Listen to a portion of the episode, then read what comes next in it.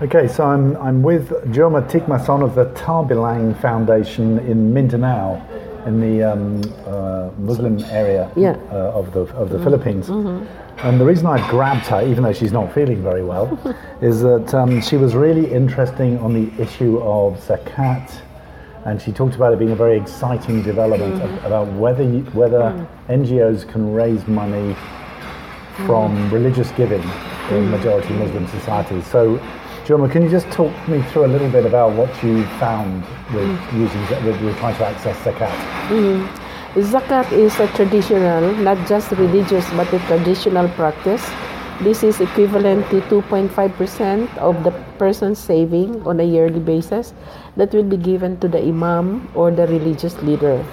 And then the religious leader is supposedly, um, he will be collecting this uh, from one community, like in one village, there might be one imam there, and everybody will be giving their zakat to him. And then he's supposed to have it also distributed to the indigent. Mhm. Unfortunately, however, there are criticisms like uh, uh, it's really up to the imam how to use the zakat. So there are some controversy around that.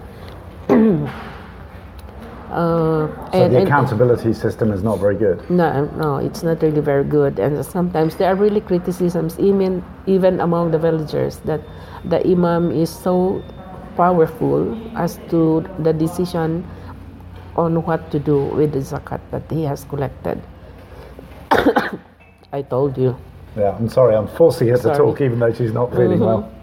So um, and then and then the ulama, you know, the imam are the traditional religious leaders. The, these are the people who did not get formal training to do their leadership uh, and role in the community, but they're the ones who are facing the people in the community. So their role is very crucial. The ulama, those are the scholars. Uh, they're the ones with training, thought of you know organizing the collection of the zakat and identifying they met actually they've started meeting other NGOs including Tarbilang uh, on how do we how do we facilitate collection of zakat um, institutionalize it and identify projects to be funded through the zakat and these are scholars within Mindanao. within Tawi Tawi only that one Tell me, that tell me your part of my, my province, yes. Yeah. Um, but there are also initial talks in other parts of Muslim Mindanao regarding institutionalizing the zakat.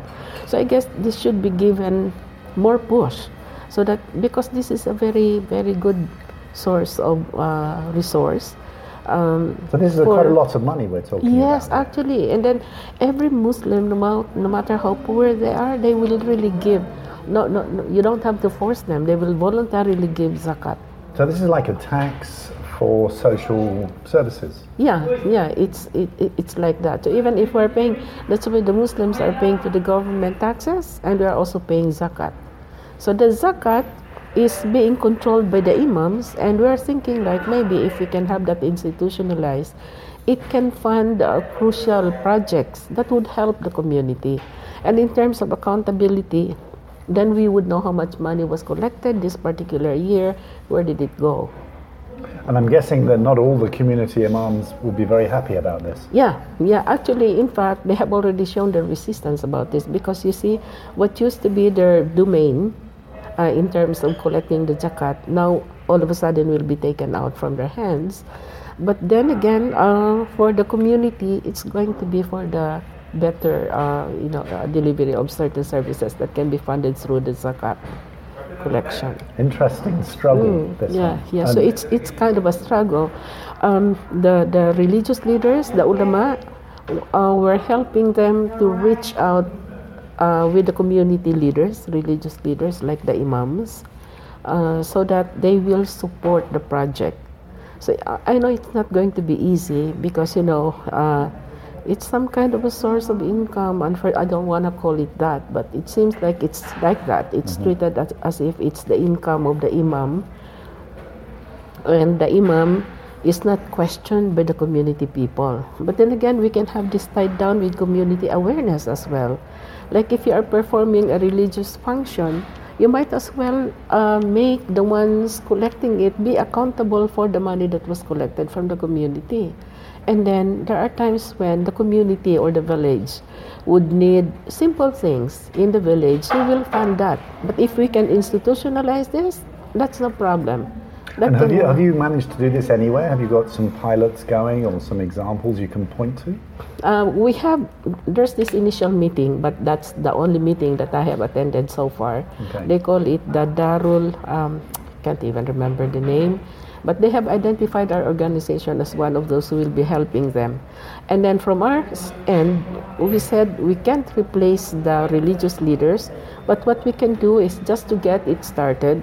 Those of you, those of us who are with Tarbilang Foundation, will now start paying our zakat uh, we will help collect the zakat and have it turned over to the ulama. So uh, uh, those who are partners with us and plus the members and the staff of Tarbilang. So you'll have a group of scholars who yes. will then make a decision Yes, and tell they are our partners. Yeah, Interesting. Yeah. So you're doing it within the, the, the tawi tawi. yes, but you're, you're doing it within within the, the Islam as well. You're, Yes, yes, You're yes. not just taking the money. You're No, no, saying no, that we no, want no. this group of scholars No, to, to yeah, use it. People are afraid not not to pay the zakat because it's really a religious obligation. Mm-hmm. So it's really it, it, it's you can collect some money with no sweat. People would be voluntarily giving money. Uh, and then that's all the more reason that we should account the amount that are that is being collected from imagine all all communities all villages will be turning over their zakat to the imam if that is collected that's bombastic you can actually fund village level uh, projects through the zakat and that is internal sourcing there's power in internal sourcing And, and particularly at the moment when it when aid is shrinking to the Mm. Yeah. Mm. Philippines, when because the Philippines has become a middle income country, people, donors are more reluctant. Yeah, yeah, and uh, we were saying like um, while other community might be thinking of finding their source uh, of money uh, to fund little little projects, we don't have to worry about that. We just mobilize the zakat properly. Uh, well, we have the ulama with us. There are partners actually. They were the ones who also explained the importance of family planning, responsible parenting, and all. The ones that were pushing uh, this is being funded by Oxfam uh, to promote reproduct- reproductive health and rights. Uh, these are the same ulama that we are working with. Interesting. I'm, I'm, I'm off to Mindanao tomorrow, so I'll try and meet some of these scholars. Yeah, they sound yeah. very interesting. You can actually mention that, and then it's not as if we'll be starting from scratch. We have models to to choose from. Like we have Malaysian model, other countries model from other countries. How is it that they were able to, you know, collect the the sadaqah, the zakat, other contributions that people are giving? Uh, well, it's Okay. it's a good uh, source of income. Jim Matemi-san, uh, thank you very much for you. ta- talking to me. Thank you, thank you for the opportunity.